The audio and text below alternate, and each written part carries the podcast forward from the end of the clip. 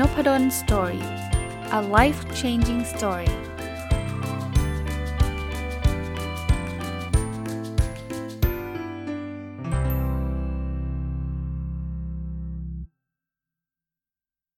สวัสดีครับ ยินดีต้อนรับเข้าสู่รายการนพดล Story Podcast นะครับ แล้วก็วันอาทิตย์นะครับ ถ้าท่านฟังตรงวันก็ยินดีต้อนรับเข้าสู่รายการ My Books นะครับ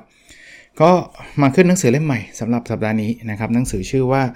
ความสุขปัจจุบันสุทธินะเรียกว่า My Books เนี่ยผมก็เอาหนังสือตัวเองมารีวิวแบบละเอียดนะเป็นหลากหลาย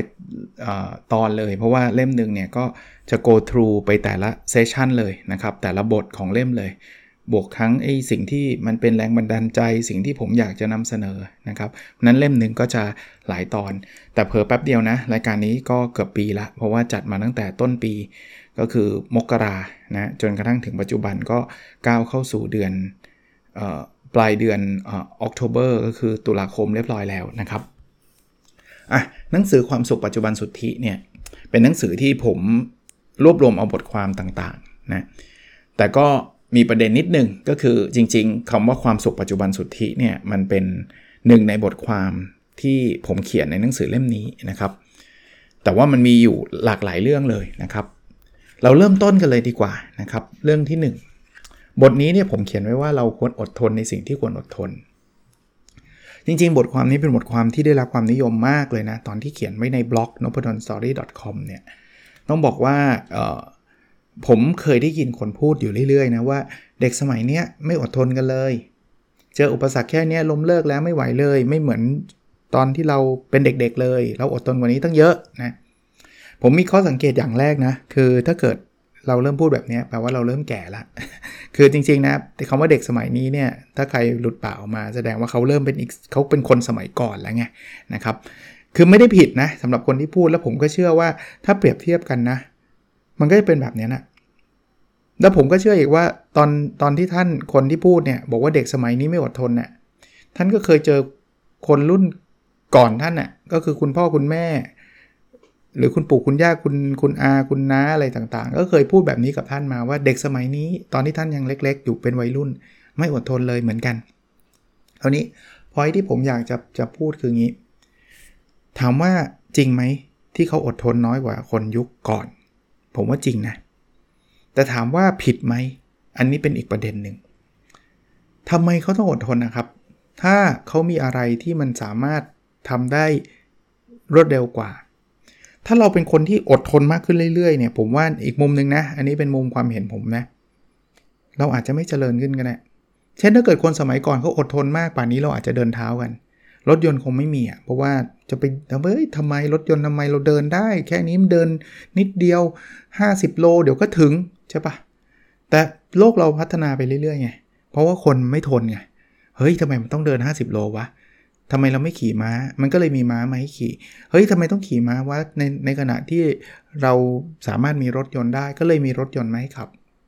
เพราะนั้นเนี่ยเด็กสมัยนี้เนี่ยเขาทนน้อยกว่าเรา เพราะว่าเรามีความฉลาดมากขึ้นไง เรามีเทคโนโลยีมากขึ้นไง แต่ก่อน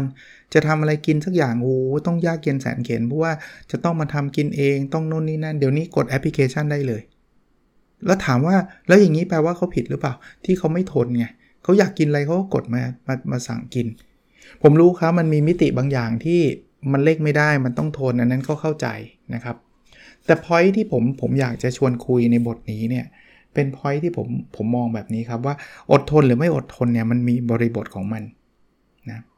สำหรับผมเนี่ยผมแบ่งแบ่งกลุ่มเป็น 4 กลุ่มนะครับสถานการณ์ 4 สถานการณ์ คือผมแบ่งแกน x เนี่ยเป็นแกนที่ผมคิดว่า เป็น 2 เรื่องคือ มันเป็นสิ่งที่นำเราไปสู่เป้าหมายชีวิต หรือไม่ได้นำไปสู่เป้าหมายชีวิต แล้วแกน y ก็คือเราควรทนเยอะหรือเราควรทนน้อยอ่าเพราะฉะนั้นนะมันจะเป็นอันแรกสุด อันที่ 1 คือมันเป็นสิ่งที่นำเราไปสู่เป้าหมายชีวิต แล้วเราก็มีความอดทนมากกับสิ่งนั้น ผมว่าอย่างนี้อดทนดี เพราะว่า มันเป็นสิ่งที่นำไปสู่เป้าหมายชีวิต แต่ว่ามันไม่ได้เกิดขึ้นง่าย ๆ เราทำบล็อก เราเป็นเป้าหมายชีวิต เราอยากเป็นนักเขียนที่มีชื่อเสียง เราทำบล็อก แต่ทำบล็อกเนี่ยมันไม่ได้วันเดียวแล้วคนตามเป็นล้าน มันต้องใช้เวลา มันต้องใช้ความสม่ำเสมอ มันต้องใช้ความอดทน เราก็พยายามอดทน เราก็พยายามปรับปรุงทำให้คุณภาพของ content ดีขึ้นทำแบบนี้ work อย่างนี้ผมว่าเรากำลังจะประสบความสำเร็จแล้วเราทนในสิ่งที่ควรทนเนาะมุมที่ 2 มันไม่ได้นำไปสู่เป้าหมายชีวิตเลย แต่เราดันอดทนมากอึดมากเลยคนนี้อึดมากเลย อันนี้ผมไม่เห็นด้วย ข้อแนะนำผมคือเลิกอดทนซะคือคุณอดทนผิดที่อะพูดง่ายๆ เช่น คุณทำงานประจำอันหนึ่งที่เป็นงานที่คุณเกลียดเกียดแล้วคุณไม่ชอบเลย แต่ว่าคุณอึดมากคือแบบฉันทำมา 10 ปีแล้วคือคือทั้งทั้งนี้จริงๆแล้ว คุณสามารถไปทำอย่างอื่นได้ตั้งเยอะแยะเนาะแต่คุณไม่เคยตั้ง question ฉันจะแค่เป็นเป็นการพิสูจน์ว่าฉันเป็นคนที่อึดที่สุดในโลก อย่างนี้อึดผิดที่ปะคุณไปทนผิดที่ปะอย่างนี้เลิกอดทนเถอะแล้วให้เขาให้เขาบ่นเราไปเลยว่าเด็กสมัยนี้ไม่อดทนทำแป๊บเดียวก็ออกก็ใช่ไง มันไม่ควรอดทนไง เพราะมันไม่ใช่เป้าหมายชีวิตเราไง ผมไม่ได้บอกว่าห้ามอดทนในทุกเรื่องไง ถ้ามันเป็นเรื่องที่นำไปสู่เป้าหมายชีวิตเนี่ย อดทนเลย ลุยเลย อย่าย่อท้อทำต่อ แต่ถ้ามันไม่ใช่นำไปสู่เป้าหมายชีวิตเลิกเถอะ ให้เขาบ่นเราเหอะว่าเราเด็กสมัยนี้ไม่อดทนเลิกได้ แต่ถ้าเกิดเป็นอันที่ 3 คือ ไม่ได้นำไปสู่เป้าหมายชีวิต แล้วเราก็ไม่อดทนด้วย ผมบอกดีแล้ว อันนี้ดีแล้ว คุณทำงานมาสัก 2 ปี แล้วคุณเริ่มรู้สึกว่ามันไม่ใช่แล้ว มันไม่ใช่ไปความรู้สึกไม่ใช่แค่ทำวันเดียว 2 วันใช่ไหมวันเดียว 2 วันมันยังไม่รู้ไงว่าใช่ไม่ใช่ แต่ทำมาสักระยะหนึ่ง แล้วคุณรู้สึกว่าไม่ใช่ลาออกไปหาที่ที่มันใช่มากกว่า ดีแล้วมาผมจะไม่ว่าเลยว่าเป็นคุณจะไม่อดทน เพราะว่ามันไม่ใช่คุณไง แต่ถ้าเกิดอะไรที่นำไปสู่เป้าหมายชีวิต แต่เราเป็นคนที่อดทนน้อย อันนี้คุณต้องเปลี่ยนแปลงตัวเองครับ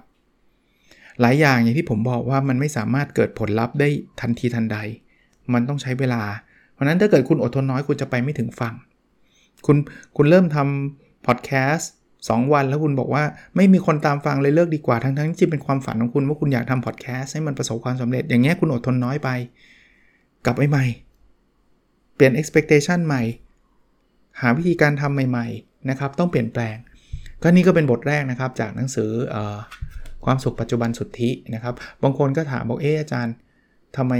มันไม่เห็นเกี่ยวความสุขเลย คืออย่างที่ผมบอกความสุขเนี่ยปัจจุบันสุทธิเนี่ยมันชื่อบทในนั้น ผมก็เอาตรงๆนะผมก็เรียนแบบหลายคนที่เขียนพวกคล้ายๆหนังสือรวมความคิดต่างๆ แล้วก็เอาบทบทหนึ่งมาตั้งชื่อเป็นหนังสือนะครับอะมาถึงบทถัดไป 1%ที่ดีขึ้น อันเนี้ยผมก็อ่านจากหนังสือเล่มหนึ่งซึ่งสารภาพว่าจำไม่ได้ แต่ก็อยากจะบอกว่ามันไม่ใช่ความคิดผม เพราะว่าผมให้อ่านมา แต่จำไม่ได้ว่าเล่มไหนก็เลยไม่สามารถแชร์มาได้นะคือเขาบอกงี้ คนเราเนี่ยไม่ต้องการที่แบบโหวันนี้จะต้องดีขึ้น 50% 100%คือคิดแบบนั้นแล้วท้อใจเพราะมันยาก เราขอค่อยๆ ไปดีกว่า แต่เชื่อไหมว่า การที่ค่อยๆ เก่ง ค่อยๆ ดี ค่อยๆ ประสบความสำเร็จนะขอแค่วันละ 1%เนี่ยระยะสั้นเราจะดูตัวเองไม่ออกหรอกว่าตัวเราอะจะดีไม่ดียังไง แต่ระยะยาวอะ มันส่งผลมหาศาลสมมุติว่าเราดีขึ้นได้วันละ 1%แค่ 1%นะ ดีกว่าเมื่อวานแค่ 1%เนี่ย ผมคิดเป็นว่าเรามีแต้มอยู่ร้อยแต้มอะวันถัดไปเนี่ย เราจะมีร้อยหนึ่งแต้ม เพราะมันดีขึ้น 1%แอดซูว่าแต้มนั้นยิ่งมากยิ่งดีนะ เฮ้ยร้อยหนึ่งแต้มกับร้อยแต้มไม่ได้ต่างกันใช่ปะวันถัดไปเนี่ย เราจะค่อยๆขึ้นมาทีละ 1%จาก101แต้ม สมมุติ 10 วันนะ จาก 100 คะแนนเนี่ยก็เอา 100คูณ1.01 ยกกำลัง 10 มันจะได้ 110.4 คะแนน ก็ขึ้นมา 10%เอง จริง ๆ 10 วัน 10%ก็โอ้ก็ก็ดีนะ แต่ว่ามันก็ไม่เห็นเยอะเลยอาจารย์ แต่ถ้าเราทำได้ติดกัน 365 วันนะ 100คูณ1.01 ยกกำลัง 365 เนี่ย มันได้ 3,778.3 หรือประมาณนะ เราจะดีขึ้นกว่าเดิม 38 เท่าครับ Improve วันละ 1%เนี่ยจะทำให้เราเก่งขึ้นกว่าเดิม สิ้นปีผ่านไป 1 ปีเนี่ยทำทุกวันเนี่ยเก่งขึ้นกว่าเดิม 38 เท่า ดู Amazing ไหมนี่คือคือคือพลังของการทบต้นครับ ตอนผมเขียนบทความก็มีคนทวงบอกแต่มันทำไม่ได้ไง บางทีมันทำไม่ได้ทุกวันก็เข้าใจไง แต่ว่าผมกำลังจะพิสูจน์ให้ดูว่าค่อยๆทำมันอาจจะวันเว้นวันก็ได้ แต่ถ้าทำทุกวันได้ก็ยิ่งดี วันหนึ่งมันอาจจะไม่ใช่หก็ได้ วันหนึ่งมันอาจจะ 0.5%ก็ได้ แต่ถ้าเราทำไม่หยุด แล้วทำในสิ่งที่ถูกต้องนะ ให้มันอิมพูขึ้นทีละนิดทีละนิดทีละนิดเนี่ยผลลัพธ์ระยะยาวมันมหาศาลทุกเรื่องเลยครับ ผมมีข้อพิสูจน์ไหมมีเยอะแยะครับ ผมอ่านหนังสือทุกวัน ผมทำพอดแคสต์ทุกวันวันนั้นวันนี้ที่ท่านได้มีโอกาสฟังพอดแคสต์แล้วก็รู้สึกว่าโอ้อาจารย์มีคนฟังเยอะแยะ ผมว่ามันเกิดจากการทำทุกวันนั่นแหละ แล้วผมก็พยายาม improve ให้มันดีขึ้นดีขึ้นดีขึ้นดีขึ้นเรื่อยๆ ใหม่ๆเราไม่รู้หรอกครับ ตัวผมก็ไม่รู้ครับว่ามันจะมีคนตามฟังเยอะขึ้นหรออะไรเงี้ยไม่ค่อยรู้รู้หรอกครับ แต่มาถึงจุดหนึ่งเนี่ยเออมันเยอะขึ้นจริงไหมดูลองเทอมแล้วมันก็เออมีคนฟังเป็นหลายหมื่นอย่างเงี้ยเราก็ดีใจ นะครับหรือหรือเรื่องอื่นๆก็แล้วแต่นะอ่านหนังสือเล่มนึงมันไม่เปลี่ยนชีวิตหรอก แต่ถ้าอ่านมันทุกวันอ่านไปเรื่อยๆเรื่อยๆเรื่อยๆเนี่ยชีวิตมันจะดีขึ้นโดยที่เราไม่รู้ตัว ตรงกันข้ามนะถ้าเราแบบปล่อยตัวเองอิเละเขะขะเอาเป็นว่าผมแย่ลงวันละ 1%เองนิดเดียวเองอาจารย์ ผมขี้เกียจนิดเดียวเองเอาตอนแรกเรามีคะแนนร้อยนะ วันที่ 2 เนี่ย จะเหลือ 99 เพราะมันหายไป 1 จากร้อย ถ้า 10 วันเนี่ยมันเอาร้อยคูณ 0.99 ยกกำลัง 10 ก็เหลือ 90.4 ก็ก็ยังพอไหวใช่ไหม แต่เชื่อไหมถ้าเกิดเราแย่ลงวันละ 1%ติดกันสักปี 365 วันเนี่ย100คูณ0.99 ยกกำลัง 365 เนี่ยเหลือ 2.6 คะแนนเองนะ จากร้อยเนี่ยเหลือ 2.6 นี่คือแย่ลงแค่ 1%นะ ดีขึ้นวันละ 1%จะมีมากขึ้น 38 เท่า แย่ลงวันละ 1%เหลือจากร้อยเหลือ 2.6 ห่างกันแค่วันละ 2%เองนะ คนหนึ่งพัฒนาตัวเองให้ดีขึ้นวันละ 1%อีกคนหนึ่งทำตัวแย่ลงวันละ1%เนี่ย ห่างกันแค่วันละ 2%เนี่ย แต่ปลายทางเนี่ยต่างกันมหาศาล ฝากไว้นะครับ ไม่ว่าจะเรื่องอะไรก็ได้ก็ตามนะ เรื่องสุขภาพ เรื่องการเงิน เรื่องอะไรก็ตามเนี่ย เรื่องนี้เป็นเรื่องที่สำคัญมากนะ ขอวันละ 1%ให้มันดีขึ้นเท่านั้นเองครับ มาถึงบทถัดไปครับ บทนี้ผมตั้งชื่อว่าเก่งมากลูกคำชมที่ควรระวัง บทนี้ผมโค้ดได้เลยว่าผมมาจากการอ่าน หนังสือที่ชื่อว่า Mindset เขียนโดย professor Carol Dweck จากมหาลัยแตนฟอร์ดอ่าแล้วแบบ โอ้โห ต้องใช้คำว่าโอ้โหอะคือคือมันผิดคาดแล้วแล้วเราก็เคยทำแบบนั้นมาก่อน คืองี้ หลายคนคงเคยเคยเป็นรวมทั้งผมด้วย ลูกเราสอบได้ดี คะแนนดี ลูกเราก็ภูมิใจ แล้วลูกเราก็เอาคะแนนมาโชว์คุณพ่อคุณแม่ พ่อผมได้คะแนนเลขเต็ม ตามธรรมชาติเลย เราต้องชมลูกแน่นอนถูกปะใครไม่ชมก็แปลกละไม่ชมก็บางทีก็เฮ้ย คุณไม่รักลูกเหรอใช่ไหมแล้วคำชมที่เบสิกพื้นฐานมากเก่งมากลูกที่ลูกได้คะแนนเต็มกก็เขาได้คะแนนเต็มเขาไม่เก่งได้ไง เราก็ทำถูกไม่ใช่หรอที่เราชมว่าเขาเก่งมากที่เขาได้คะแนนเต็ม ลูกก็มีความสุขไหม ที่เขาได้คะแนนเต็มแล้วพ่อชมว่าเก่ง ก็มีความสุขวินวิน แล้วไงมีประเด็นอะไร แต่ professor Carol Dweck บอกบอกว่าการชมในรูปแบบนี้คือการชมที่ผลลัพธ์เนี่ยมันอาจจะส่งผลเสียกับลูกเราในอนาคตได้ ผมตกใจเลยนะ ส่งผลเสียยังไงรู้ปะลูกเราจะเริ่มที่จะไม่ค่อยกล้าที่จะทำอะไรที่ยาก เพราะเวลาลูกเราเนี่ยได้คะแนนเยอะ พ่อชมตรงที่คะแนนเยอะ เก่งมากลูกที่ลูกได้คะแนนเต็ม เพราะฉะนั้นมันอิมพลายได้ว่าถ้าลูกเราได้คะแนน 50%แปลว่าเขาไม่เก่ง แปลว่าเขาล้มเหลว ทั้งทั้งที่จริงเราไม่เคยพูดแบบนั้นตั้งแต่แรกนะ แต่ว่ามันอิมพลายหรือว่ามันมันเอาไปสรุปได้เป็นแบบนั้น ก็เก่งมากเพราะได้คะแนนเต็ม แปลว่าไม่เต็มก็ไม่เก่งไงเขานี่ปัญหามันคืองี้ บางอย่างอะ่ะมันจำเป็นต้องล้มเหลว บางอย่างเนี่ย ถ้าเราไม่ไม่กล้าที่จะล้มเหลวเลยเนี่ยเราจะไม่พัฒนาตัวเราเองเลยเพราะฉะนั้นเด็กบางคนเนี่ยจะสังเกต เขาจะเริ่มหลีกเลี่ยงเวลาที่เขาเจออะไรยากๆ โจทย์เลขยากๆเขาจะไม่ทำหรือไม่ต้องอะไรไกลครับ เรียนมหาวิทยาลัย บอกวิทย์เป็นวิชาเลือกแทนที่จะเลือกวิชาที่มันตอบโจทย์ชีวิตเขาอุ้ยแต่เกรดอาจารย์โหดไว้คนนี้เกรดยากไม่เอา ไปเลือกเรียนวิชาที่อาจารย์เขาแจก A ดีกว่าทั้งนั้นที่เขาก็รู้นะวิชาพวกนั้นเนี่ยเขาไม่ได้ใช้อะไรในชีวิตเขาแน่นอน ไม่ได้มีประโยชน์กับชีวิตเขาไม่ได้เป็นความสนใจของเขาด้วยซ้ำแต่เพื่อ A ไงเพราะฉะนั้นเนี่ยเขาก็จะไปเลือกทำไมเขาต้องเอา A ล่ะ เอา้าพ่อแม่จะได้ภูมิใจไง ว่าเด็กคนนี้มันเก่ง ลูกคนนี้มันเก่ง ลูกทุกคนก็อยากให้พ่อแม่ภูมิใจใช่ปะอันนี้แหละครับเป็นผลเสียของการชมที่ผลลัพธ์อ้าวนั้นแปลว่าเราไม่ต้องชมว่ะลูกมาบอกได้คะแนนเต็มพ่อทำเฉยอย่างเงี้ยหรอไม่ใช่ Professor Carol Dweck เนี่ยแนะนำบอกว่าชมได้ แต่ให้ชมที่ process ชมที่ effort ชมลูกชมแบบนี้ พ่อพ่อเออผมได้คะแนนเต็มครับ สอบเลข พ่อชื่นชมความตั้งใจของลูกมาก ลูกตั้งใจระดับเนี้ยพ่อแบบปลื้มมาก พ่อมีความสุขมากกับการที่ลูกตั้งใจ ชื่นชมจริง ๆ มันแปลความหมายอีกแบบหนึ่งว่า ตราบใดก็ตาม ที่เขาทำเต็มที่ ไม่ว่าจะคะแนนเต็มไม่เต็มไม่รู้แหละ เพราะเราไม่ได้ไปชมที่คะแนนเต็มนี่ เราไปชมที่เอฟฟอร์ตของเขา แต่โดยธรรมชาตินะ ถ้ามันไม่ตั้งใจไม่ได้เต็มหรอก ไม่มีฟุกแบบฟุกเต็มหรอกใช่ปะก็ต้องตั้งใจนั่นแหละ แต่พอเราชมความตั้งใจเนี่ย ต่อไปอะลูกจะไม่กลัวอะไรยากๆ เพราะเขารู้ว่าต่อให้ยาก และทำได้คะแนนน้อย พ่อก็ชมอยู่ดี แล้วเราต้องเป็นคนแบบนั้นนะ ไม่ใช่ว่าพอได้คะแนนน้อยด่าเลยอย่างเงี้ยก็ไม่ใช่แล้วนะ เพราะฉะนั้นเนี่ยเดี๋ยวนี้ผมอวยพรลูกนะ แต่ก่อนนะจะอวยพรบอก ขอให้ได้คะแนนเต็ม ขอให้ได้คะแนนสูงสูงเดี๋ยวนี้ไม่ไม่พยายามจะไม่ทำอะถ้าไม่หลุดนะพยายามจะไม่ทำเลย ต้องต้องเตือนตัวเองทุกครั้งที่จะอวยพรคือบอกขอให้ลูกได้ทำได้อย่างเต็มที่อย่างที่ลูกอยากทำจบ ผลไม่เป็นไร เพราะผลเราควบคุมไม่ได้ เราควบคุมได้แค่เอฟฟอร์ตถ้าเต็มที่แล้วพ่อชื่นชม โอเค ต่อให้ได้คะแนน 50 คะแนนเต็มร้อยก็ยังชื่นชมอยู่ดี เพราะเราทำได้เต็มที่แล้ว อันนี้คือหลักการ ซึ่ง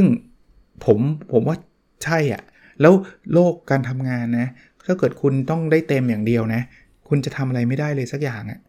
ทำธุรกิจก็ไม่กล้าทำทำอะไรใหม่ ๆ ก็ไม่กล้าทำเราจะอยู่ใน comfort zone แบบทำอะไรที่ง่าย ๆ แต่มันไม่ matter เท่าไหร่ แต่ขอให้ได้คะแนนเต็มๆอะได้คะแนนเต็มร้อยอย่างเดียวอะผมว่าเราจะไม่เก่ง เราจะไม่ก้าวไปข้างหน้าเลยครับ อันนี้ฝากไว้นะครับ ชมในส่วนของ effort ให้เยอะขึ้น เอานะถ้าใครยังอยากชมผลลัพธ์ก็ชมด้วยก็ได้ แต่ผมว่าอย่าละเลย effort ว่าเรา value เรื่อง effort หรือเราให้คุณค่าเรื่องความพยายามมากขึ้นอขออีกสักบทนะครับสำหรับสัปดาห์นี้นะครับ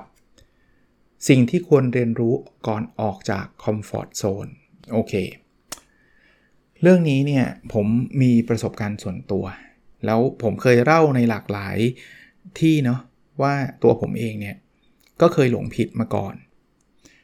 เริ่มจากคำว่า comfort zone ก่อน ตามชื่อเนี่ยมันแปลว่า พื้นที่แห่งความสบาย ผมเคยตั้งคำถามว่า ถ้ามันเป็นพื้นที่แห่งความสบายแล้วเราจะไปไหน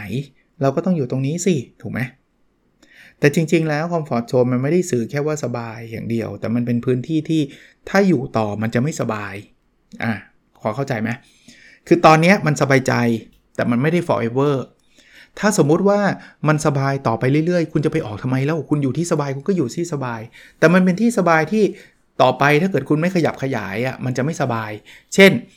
คุณทำงานอยู่ในที่ปัจจุบันตำแหน่งปัจจุบันเนี่ยตอนนี้ไม่ได้มีอะไรมากมายเลยโอเค คุณก็ได้เงินเดือนดี คุณก็มีความสุขดี แต่ในอีก 5 ปีข้างหน้าในบริษัทนี้อาจจะไม่มั่นคงก็ได้นะ อาจจะปิดตัวก็ได้นะ คุณขืนอยู่ต่อไปเรื่อยๆ แบบสบายๆแบบนี้อีก 5 ปีคุณก็อาจจะไม่มีงานทำนะ อันนี้แค่ยกตัวอย่าง เพราะนั้นคนเลยก็ต้องกระตุ้นบอกว่าคุณต้องกล้าทำอะไรใหม่ ๆ กล้าออกจากคอมฟอร์ทโซนหน่อย แต่ผมที่ผมหลงคิดคืออย่างนี้ครับ ตอนแรกผมคิดว่าการออก comfort zone เนี่ยคือทำอะไรใหม่ ๆ แต่จริง ๆ แล้วมันมีอีก condition หนึ่งคือกล้าทำอะไรที่เราไม่เคยทำแต่ต้องเป็นสิ่งที่เราอยากทำที่ผมได้รับการเรียนรู้มาตั้งแต่แรกก็คือทำอะไรใหม่ ๆ แล้วผมเข้าใจผิด เพราะนั้นเนี่ยพอผมมีโอกาสใหม่เข้ามาผมทำเลยทำเลย แล้วสุดท้าย fail ครับ คือผมออกนอก comfort zone จริง ๆ นะ คือออกแบบไปทำอะไรที่ไม่เคยทำจริง ๆอะ่ะ แต่มันทุกข์มากเลยครับ ทุกข์จนกระทั่งแบบ เป็นบทเรียนเลยละ่ะ เตือนใจเลยละ่ะว่าแบบวันหลังไม่เอาแล้วอะเพราะฉะนั้นเนี่ยผมผมเลยแนะนำบอกอย่างแรกก่อน ถามตัวเองให้ได้ก่อนออกไปทำไม เอาให้ชัดนะว่าเราออกไปทำไม ถ้าออกไปเพราะเพียงแค่ว่าเราไม่เคยทำอย่าเพิ่งออก แต่ถ้าออกไปแล้วมันคือสิ่งที่เราอยากทำออก ค่อยๆก้าวออก ข้อ 2 เอาละมันเป็นสิ่งที่เราอยากทำเราอยากทำคอร์สออนไลน์มาตั้งนานแล้ว แต่ไม่ค่อยกล้าวะไม่มีความรู้วะข้อ 2 เราพร้อมแค่ไหน คุณอย่าเพิ่งลาออกจากงานประจำบอก ฉันจะโอ้โหอาจารย์นพดลเขาบอกให้ออกนอก comfort zone เว้ยเพราะฉะนั้นเนี่ยอาจารย์เขาบอกว่าถ้าเราไปอยากทำเราควรออกพรุ่งนี้ยื่นใบลาออกปุ๊บ ผมจะไปทำคอร์สออนไลน์แล้วผมไม่ทำงานประจำที่นี่ละปรากฏทำคอร์สออนไลน์มีคนเรียนคนเดียว แต่มีบ้านต้องผ่อนมีรถต้องผ่อนครอบครัวต้องดูแลอันนี้อันนี้คุณคุณออกมาแบบไม่พร้อม แล้วสุดท้ายคุณซวย เพราะฉะนั้นเนี่ยดูนิดนึง คุณอยากทำคอร์สออนไลน์คุณทำไปดิระหว่างที่คุณทำงานประจำนี่แหละ แต่ไม่ใช่เอาเวลางานมาเบียดเบียนนะ ที่เราคุยกันเรื่อง weekend entrepreneurผู้ประกอบการวันหยุดในทุกวันวันเสาร์อะค่อยๆทำก่อน ถ้าวันนี้มีคนเรียนคนเดียวเราก็ไม่เดือดร้อนอะไรเรามีงานประจำรองรับเราอยู่ แต่เดี๋ยวพัฒนาไปเรื่อยๆ ฝึกฝีมือไปเรื่อยๆ เดี๋ยวมันจะดีขึ้นดีขึ้นดีขึ้น ถ้าวันหนึ่งเนี่ยเราพร้อม มีเงินรายได้มาแล้วขนาดทำวันเสาร์อาทิตย์ก็เดือนละ5 0,000แล้วออกมาเนี่ยอย่างอย่างน้อยๆ ก็ต้อง5 0,000 at least เราค่อยพิจารณาจะออก ข้อ 3 อย่ามองว่าการออกเนี่ยมันเป็น ท้องฟ้าสีคราม ทุกอย่างมันจะดีหมด ให้เราถามตัวเองว่าออกนอก comfort zone แล้ว เราจะเสียอะไรไปบ้าง มันไม่ได้ทุกอย่างมันไม่ได้ดีทุกเรื่องเนาะเช่นการลาออกจากงานประจำมาเป็นทำคอร์สออนไลน์แน่นอนเงินเดือนได้อะไรได้เมื่อกี้เราบอกแล้วว่าพิสูจน์แล้วว่าเราจะมีรายได้เพิ่มขึ้นดีครับ แต่สิ่งที่เสียไปมันก็มีนะ คุณอย่าเข้าข้างตัวเองมากเกินไป คุณออกมานอก comfort zone คุณมาเป็นฟรีแลนซ์คุณมาสอนออนไลน์เนี่ย คุณไม่มีสวัสดิการเหมือนที่คุณทำงานประจำนะ ความมั่นคงที่ไม่ว่าจะทำดีไม่ดียังไงเนี่ยเงินเดือนมีทุกเย็นทุกเดือนเนี่ยออนไลน์เนี่ยช่วงดีมันก็ดีนะ ช่วงโควิดขึ้นมาเขาไม่มีคนเรียนเลยก็มีนะ เพราะฉะนั้นเนี่ย trade off ด้วยอย่าอย่ามองสวยโลกสวยอย่างเดียวนะครับ ก็ 1 ออกไปทำไม 2 พร้อมหรือยัง แล้วก็ 3 ออกไปแล้วเสียอะไรบ้างนะ ก็เป็นกำลังใจให้นะสำหรับคนที่ อยากที่จะลองออกนอกคอมฟอร์ทโซนดูนะครับ วันนี้ประมาณนี้ก่อนไม่งั้นจะยาวเกินไปนะครับ หนังสือชื่อ The Happiness ความสุขปัจจุบันสุทธิถ้าใครสนใจนะครับ ประชาสัมพันธ์หนังสือ ผมคิดว่ายังมีอยู่ที่ 41 ออกมา 2 ปีแล้วมั้งนะครับแต่ก็ใครไม่เคยอ่านลองลองไปหาอ่านดู แล้วก็ขอบคุณหลาย ๆ ท่านด้วยนะครับที่ที่ได้อ่านแล้วก็เขียน feedback มาบอกชอบอะไรเงี้ยนะครับ โอเคครับ แล้วเราพบกันใน episode ถัดไปนะครับ สวัสดีครับ